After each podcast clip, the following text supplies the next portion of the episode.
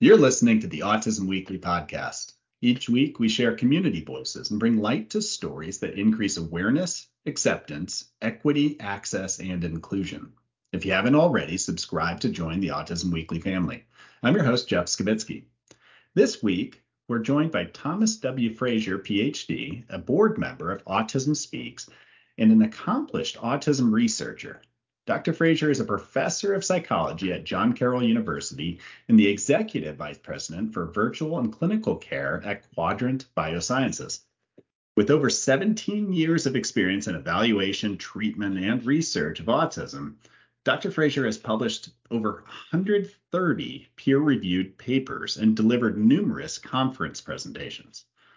From 2017 to 2020, Dr. Frazier served as Chief Science Officer of Autism Speaks, playing a key role in the organization's efforts to promote life enhancing research breakthroughs.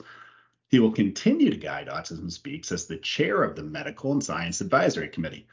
We're thrilled to have him join us today to share his insights on Child and Family Quality of Life Second Edition. That's the CFQL 2 the associated platform to enhance clinical workflows. Tom, welcome to the podcast. Great. Thanks for having me, Jim. Well, Tom, one thing I'd love to be able to do is that this is such a field of passion. And oftentimes people find their way into working within the, the autistic community because of past experience or research or just a, a, thought that that kind of stimulated everything in their growth. But what what brought you to the field of autism? My son.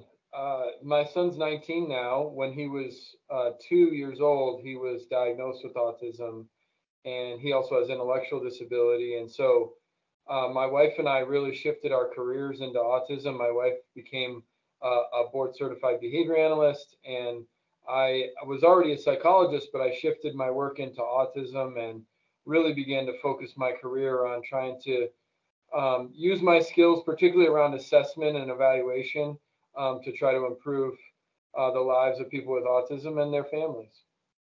So, I mean, ultimately, then it sounds like you've been doing this for over 19 years. Uh, I well, mean, the yeah, the field of psychology and, and yeah, beyond. about 17 years, I guess, full throttle. Yeah, yeah. So, I mean, you've probably seen so much growth in the field, but at the same time, you've probably seen new questions start to arise, and oftentimes these new questions drive us in different directions. But if you were to if you were to look at going forward, what is what is it that you're hoping to still accomplish as far as broadening the perspective or getting treatment to to match the need of a community? What is what's your goal at this point of your career? Well, I have a few goals. I mean, one of the goals is we'd like to decrease the bottleneck from diagnosis to getting kids into early intervention, right? So I think that's still a big goal of mine. I think the other big goal that kind of led into this to us connecting was just the fact that we need assessment platforms that allow BCBAs to be great BCBAs and to do great intervention and treatment. And and instead of having to, you know, fumble over papers or, you know, make sure that they're getting assessments completed and uh, spending a lot of extra time on authorizations when they'd rather be improving the lives of patients and families. So that's another big key for me is can we build you know online platforms that allow these processes to be more efficient and effective and really lead us from assessment to treatment as opposed to just doing this as something we have to do to get payer authorization. Yeah and and i think that i've i've lived that whole kind of chain of events as time has gone on because I've, I've been in the field myself for about 20 years and just watching how it's gone from, you know, we have to fit specific molds, we have to do certain things, and you're questioning, is this the right test? Is this the right assessment? Is this, am I doing the right things? Yeah. Um, and knowing where that come from, I, I think that is a, a big piece to quality of care. But so so you mentioned that, you know, the assessment platform brought us here, but you've also been doing a lot of research around a specific tool, and that's the CFQL2. And I I'd love for you, first of all, to be able to explain the CFQL2, but I'd also like to just put in my own two cents is that this is a tool for quality of life that's been missing in the field. I know that it's been out there for a few years and that you've done your research on it, but. Understanding quality of caretaker and the the community experience and the autistic experience through treatment is something that we have not done a great job in the field on. So maybe you can give us a little background. Right. Yeah, for sure. So at, at the time I was at the Cleveland Clinic and I was helping to oversee uh, a lot of our programs there. And one of the programs was a diagnostic clinic. And in that clinic, our, our psychologists and providers were saying, hey, you know, we like the tools that we have, but we'd really love to have something that takes a broader look at the child and family, their overall quality of life, life satisfaction, uh, wellness. You know, there's different ways to conceptualize this. But um, so we started working on the original CFQL, which um, you know, child and family quality of life measure, which was really focused on can we inform early on in the diagnostic process this and get this broader picture of what's happening with the family, the external support system, how people are generally feeling about the the child, the family, and the environment. And so we built that measure and we were pretty happy with it in the sense that our clinicians were using it. They were using it to inform how they approach the diagnostic process. So I'll give you one example. We have a subscale on that that's called financial quality of life. And we're not interested in how much money people make or how, you know, what their socioeconomic status is. We use that scale to understand are the financial aspects of life inhibiting or impairing in some way your overall quality of life. And so when people fill that out, our clinicians kept telling me hey, we love that because it helps us to direct how we shape our recommendations for these families, right? If if if we know that the family is already struggling financially, we're not going to suggest that they raid their 401k to get early intervention, uh, you know, a massive amount of early intervention done. Instead, we're going to try to get them resources like social work or other people that can help them to access um, available resources, leverage their insurance, et cetera. And so it changes the conversation in certain ways. Another example would just be caregiver uh, quality of life scale. So if the caregiver is showing a lot a lower quality of life and more stress, then the, the diagnostic process became about not just helping the child, but helping the caregiver to reduce their stress. And same thing with the family quality of life, right? And same thing with external support. Can we provide more external environmental community resources for this family, right? So what I loved about the original CFQL is it was helping the diagnostic process be much more holistic and useful for the family, right? Not just focusing on the diagnosis of autism, but the whole picture. So that was cool, and we were excited by that. But when we started to use the original CFQL in intervention trials to see if, it, if we could change quality of life, we were realizing that we wanted to revise it to make it more sensitive to change. And so the CFQL2 was really born out of the idea that number one, we could probably shorten the measure a little bit. And number two, we could make it more sensitive to change while we were doing that. So we added items to each scale to be more sensitive to change. And we really focused on trying to be as brief as possible with the overall instrument because we know families are already burdened with lots of other things they have to fill out. So we didn't want to add to the burden with a quality of life measure. That would seem like counterproductive. So that's kind of how we got to the CFQL2. Yeah, and I mean even those examples that you provided when you were talking about the financial quality of life, I, I, can almost immediately start thinking about, you know, what's the clinical implications of this, and how can I, as a clinician, modify some factors to be able to reduce some of those stresses, and that could be as simple as you know, do I have a clinic based service versus a home based service so that, you know, the parent isn't constantly having to leave work to be able to be home and to be present during the service delivery? Um, it could be, can I do telemedicine? Um, to be able to enhance some of the parent training so that they can find those little gaps in their day instead of having to call out or i mean just thinking through small things but after talking to so many families is that that stress issue um, it definitely impacts the ability to care for their child and to be present for even one another or the rest of their family what are the biggest things that you think that you found as going through this research study and starting to implement uh, CFQL2 now? What are the what are the things that is like, wow, I didn't I didn't realize this, or this needs to be pushed further so others start to really focus on this? Yeah, great question. So the very first thing we found that was really eye-opening for us was even before the diagnosis. So remember, families are filling out the CFQL before they get a diagno- diagnosis, right? Whether that's autism spectrum disorder or some other neurodevelopmental dis- disability or disorder. Um, we found that family quality of life was already more impaired in the kids that got the autism diagnosis than the kids with other neurodevelopmental disabilities, even before they got the diagnosis. So, this is telling us that there's something about these families with individuals with autism where the family quality of life is breaking down very early in the process, very early in the child's life. And that tells us, as people that care about these families, that we need to intervene early at a much broader level. That it can't just be about improving the child's um, ability to function and their experience, but it has to be broader than that. So that was really, it was difficult to see because it's like, wow, that's really not great, right? Because anytime you see something happening that early, that's a difficulty. It's not an awesome thing to find. But it was good to find it because then it allows us to then actually do something about it. So that was probably our first big finding. I think the other big finding was when we developed the CFQL2, we started to see that it was very sensitive to change. And it felt like this could be a really useful outcome measure because it's so different than the other measures we typically collect. Either measures that are very specific around behavior and goals and objectives, or even other standardized assessments that focus on core autism symptoms or adaptive function, right? Or, you know, some kind of motor skill or whatever. This felt very different. So it felt like a really important add because if ultimately ABA treatment or behavioral intervention more generally is effective, it shouldn't just be changing the behavior of the child, it should really be changing the whole family and environmental milieu.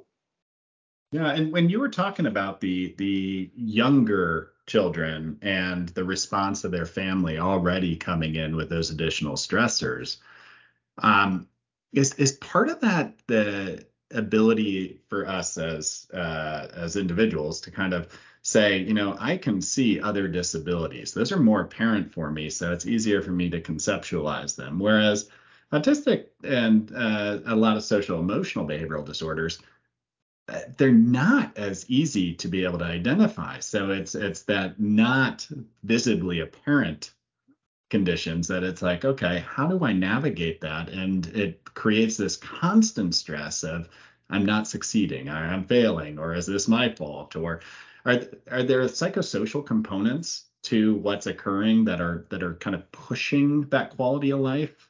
I think so. I mean, we don't have strong data on this, but if my hypothesis would be that really part of the reason why we see lower family quality of life in autism and, and also caregiver quality of life as well is that uh, first of all kids with autism can be a little variable and heterogeneous themselves over time so that can be stressful for a caregiver and a family also autism goes along with a lot of externalizing behavior typically especially in younger kids and that's very stressful on families and then like you said it's not always obvious to other people. You know, I remember with my own son being in grocery stores when he was little. You know, there there were certainly some people that were sensitive and caring, but there were other people that just thought we were bad parents, right? And that's very difficult to experience as a parent when you know you're not a bad parent, when you know you're doing your best. And you know, I'm a psychologist. My wife's a behavior analyst. I mean, you know, it's uh, it's kind of funny, but you know, it is challenging for families when they experience that. So I do think there's these psychosocial factors that are really reducing family quality life early in the process. And it's our duty as providers to first recognize that, and secondly, to try to do what we can to improve that uh, and reduce caregiver stress and reduce family stress and improve family cohesion and also bring all the resources to bear for that family. Yeah, and I mean, even as you're describing all this, I, the idea of not having a holistic system of care seems wrong. I yeah, have to be able to assess every part of that child, every part of that family dynamic. And it, historically, when treatment planning occurred, it was always about looking what skill deficit. It was always looking at what behavioral excess. And there wasn't a lot of looking at what is the complete ecology of the family? What is their response to treatment? How do I tailor my treatment plan to make sure that I'm not overwhelming all the participants in the care model? With something like a quality of life survey, I would imagine A is that there'd be a bunch of waves during treatment. There's going to be ups and downs. When you initially start having somebody in your home doing care all the time or having to change your whole life to be able to get schedules, that's got to be a a stress. It's got to be something that's going to change the QOL initially, yeah. but it should start coming down and treatment should be focused on it. What have you seen for treatment recommendations as you went through this that maybe were directly affiliated to the CFQL2 results that you said, you know, I saw providers start to do this differently during their treatment? Right. No, this is a great question. So a couple things here that you brought up. Number one, I agree with you. It's almost like a response burst in the beginning. You're going to see some reductions in quality of life just because of the disruption that care provide. You know, getting the right care in place does cause some disruption to the normal family rhythms. So, so you're totally right about that. And we have to be careful not to overinterpret any one data point, right? So we have to make sure that we're collecting data over time. And that's one of the nice things about having an online system is we can collect data more frequently so that we're not just uh, a prisoner to one data point every six months or something like that, right? Um, but no, to, to, to answer your other question, we do see changes right here. So, for example, if we see that caregiver stress is going up and up and up, then one of the things providers can do is they can actually, you know, reduce the amount of expectation on the caregiver. And we can say that verbally just to caregivers, you know, we don't expect you to be able to follow through on every single program that we're running here. We don't expect you to be able to do perfect differential reinforcement all the time. And so setting reasonable expectations and then resetting reasonable expectations over time can reduce caregiver stress. Number 1. Number 2, when you see family cohesion problems, you can bring in maybe a sibling into the mix and start to work on how, you know, improving interaction patterns in, in between uh, the person with autism and their siblings.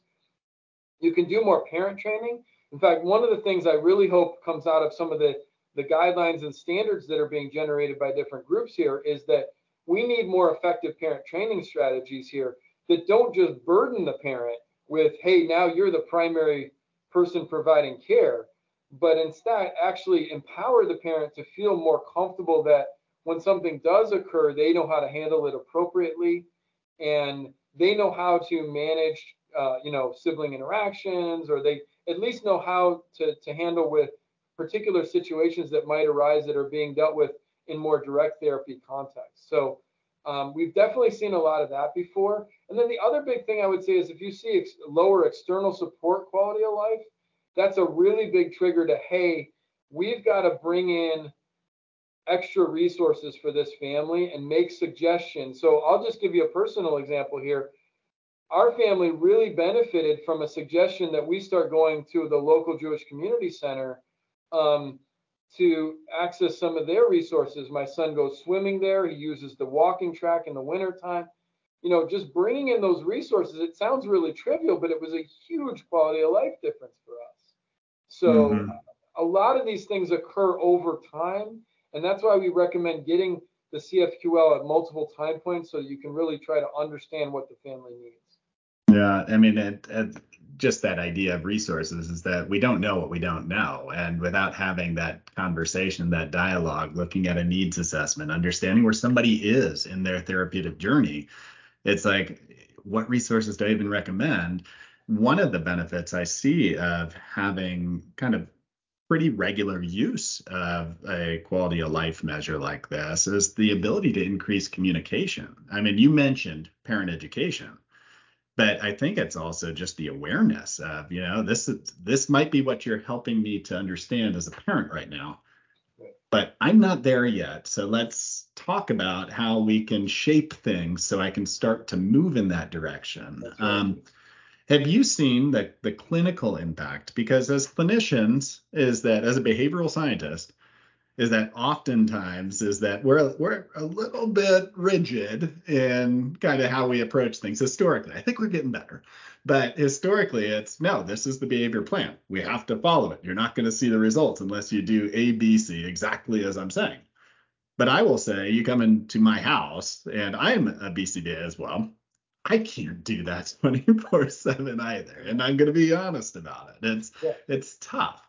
So you have to be able to work with a family. Do you see clinicians that are using this tool, tool start to change maybe their conceptualization a little bit? Do you see any change on the clinical end?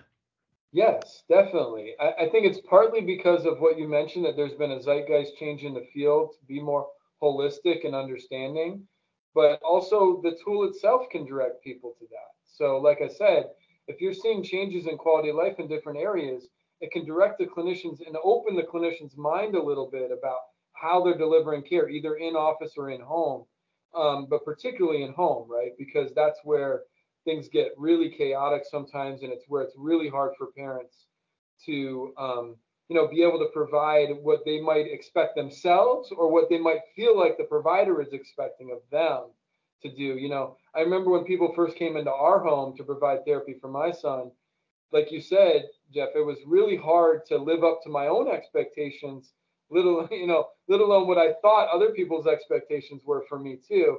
Uh, I think that one of the things I always talk to providers about in these contexts is, look, your goal is to be effective here, and if you want to be effective, then we have to be less rigid about exactly how we try to address goals and objectives and more flexible about how we enroll everybody in moving in the same direction. And even if that movement is slower initially, that's okay because having everybody moving in the same direction is the goal. And so a lot of it is about setting parental expectations, under, helping parents to understand that you don't hold some unrealistic expectation for them, um, helping them to see how they, they can make incremental progress in what they do want to address themselves. And being understanding that there's going to be periods of life and periods of time for parents where they can't do very much. And that's okay. You know we're going to be there helping them along the way anyway you know um, so yes we do see that the measures themselves help to broaden people's pictures of the situation and i think that's one of the beauties of a really well done assessment honestly even with standardized instruments is that if you have the right measures measuring the right domains, you can get a much clearer snapshot of what's really happening here. And then you can use that snapshot to guide your own behavior as an interventionist.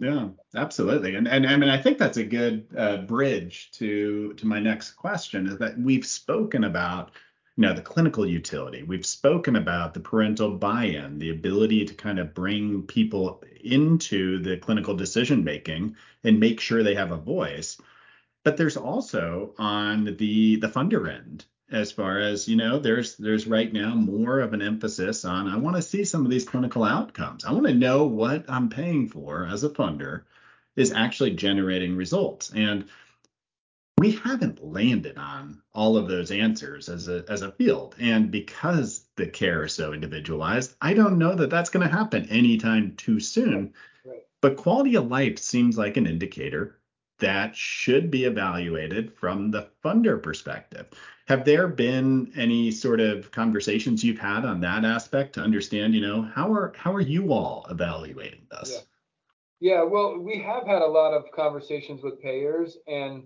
um, I think the good news here is is that payers are understanding that they need to take a more holistic approach. Maybe not every single one, but a lot of them are. Um, so that's good news for the field. I think the other thing is that we're trying to do by building a platform that has the CFQL2, but also other measures of other domains of functioning, is by having a platform like that that makes things easier on the workflow for the clinician, but also provides this more holistic data for the payer that ultimately it'll get us to value-based care in a more effective way. And so my my worry about value-based care has been, you know, value-based care is really about quality over cost, right? And so I think we can all imagine that the payers are going to be mostly focused on cost.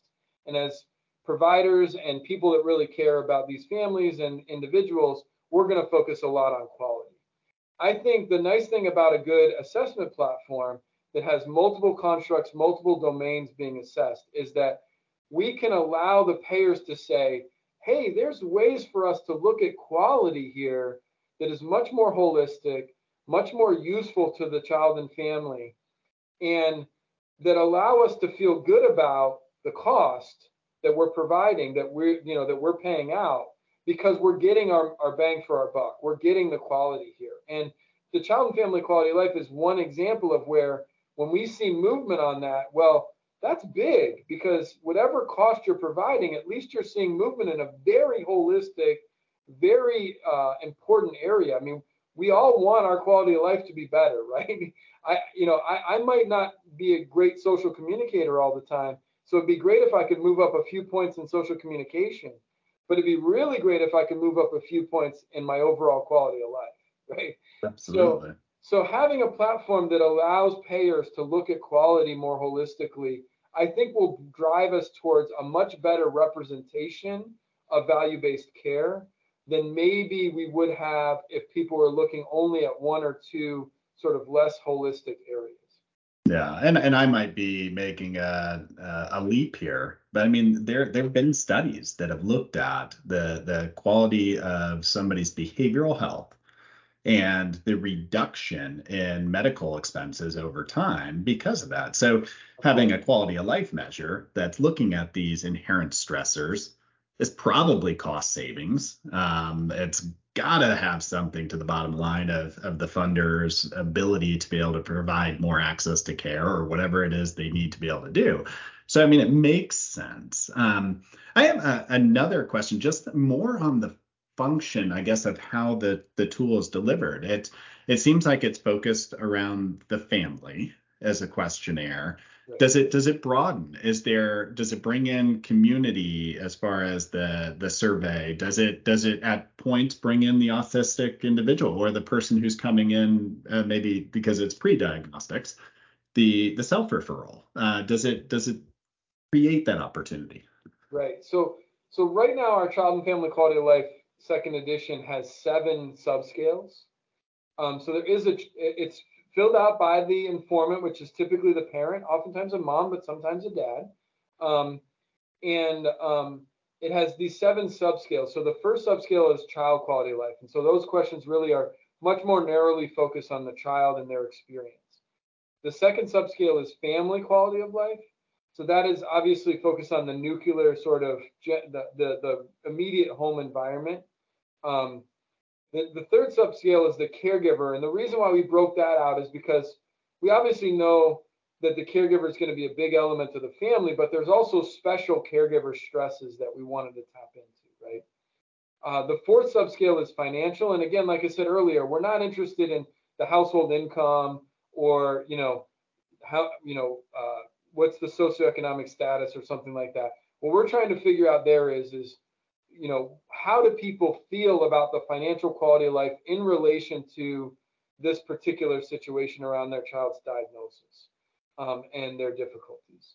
Um, the um, the fifth uh, subscale is called external support. So this is getting to your question a little more directly. That subscale is like, let's look at the external environment beyond the nuclear sort of family environment or situation um, the household situation. Let's get to that um, that next level, right? The the systems around the family, um, and how you access those systems in your community and your environment. The sixth subscale is partner relationship. Now, not every uh, informant parent is going to have a partner relationship, so if they don't, they don't have to fill that one out. But if they do, we wanted to know about that a little bit because, first of all, it helps us to understand diagnostically whether or not we should, you know, make recommendations around, um, for example, couples therapy or um, try to provide supports around that relationship. Uh, also, it's just another stressor that our caregivers experience. And so maybe there's ways that we can support the family around that. Um, and then finally, the last one is coping. And the idea is there is we want to understand in a sensitive way when coping breaks down. And if it breaks down, um, that's a real, that's sort of a four alarm fire situation, right? We've got to really change our approach, our tact, take a different tact with this family and either bring more resources to bear or different resources to bear on that situation. So we are trying to assess things beyond. Now, we've developed some versions of the CFQL2 for adults uh, as well. And we also are starting to develop uh, an, uh, uh a self-report version. We don't have those available right now. Mm-hmm. Um, the way it's administered is through our online system. The clinician selects the measures, so the CFQL2 can be one of those measures, and then they're automatically sent to the parent, typically in this case, and the parent completes those measures online. They can use their iPhone or whatever uh, tablet, computer to complete those, and then the, once they're completed, the clinician gets notification that they're completed, and they can go into our system and look at the results. I mean, it seems like there's such vast utility for this assessment, um, which oftentimes means that there needs to be additional training. There needs to be a real kind of uh, value enhancement to be able to kind of understand how to be able to take each component and utilize it in the treatment planning process. Um, so it doesn't sit on the shelf like some of the other assessments have historically, where it becomes like I do it because I have to. Um, where this has so much utility. So what is it i mean do you have training events coming up? Do you are there places where clinicians families could go to kind of get a better understanding of uh, what the cfql2 offers? Yeah for sure. So we have done trainings for different groups and we're always open to doing more trainings but we've done i just did one about a month or so ago. Um, we also in our online system have um, auto generated interpretations and recommendations from the cfql that helps the clinician to more quickly see exactly how that scale would be interpreted and used in a clinical context. Um, and then, you know, we also have manuals for our measures, and so we're always happy to to talk to people and offer up not only the instructions for using this the measure, but also what we know about the measure and how it operates and what kinds of ways in which it can be used to modify clinical practice. Okay. Yeah. And I, I would imagine is that anybody who's looking at this tool should take advantage of each aspect of what you're offering in the training protocols and and on, on the interpretations. It gives you that framework, that guidance to be able to start from. Um, I do have one last question, and uh, and I, I, appreciate all the information you've been able to provide today, Tom. I, I'd love for you to be able to kind of you've been in the field for a while. You've worked with trying to understand the family experience for so long. If you were just to give some global advice to parents as they're looking at maintaining a, a high quality of life or just maintaining and, and persevering through challenging times of the process, what would you be saying to them um, as they're navigating all of this that's being thrown at them from treatment to time management to stressors to day to day life? Oh, that's a great question. I have a few answers to that. So some some things more more specifically is like find things that you and your child like to do on a daily basis. A lot of times people like to look forward to like some event way into the distant future, but like if you can find something you enjoy doing every single day, that's really going to help your quality of life. So for my son and our family, what it is is we go for walks in the nature area near our house. We also my son loves to eat popcorn at night. So we we make we make a ritual of him getting his popcorn and he eats it. If he if he if we're outside or sitting outside or something he'll you know hopefully sit with us. Otherwise we might sit with him in his room. Uh, give us some time together. Even though my son's non-speaking um, it gives us time together. And that's sort of a daily thing is really important. I mean a, a couple of other practical things i would say is don't spend too much time on the internet. Um, you know the internet can be useful for information purposes but it can also be a rabbit hole that you don't want to go down. Um, so just be really careful about your internet behavior uh, around autism and particularly around behavioral intervention and ABA. Um, the other thing I would say is um, generally try to develop support systems that you can rely on, whether it's family, friends, uh, relate other relationships you have, activities, community centers.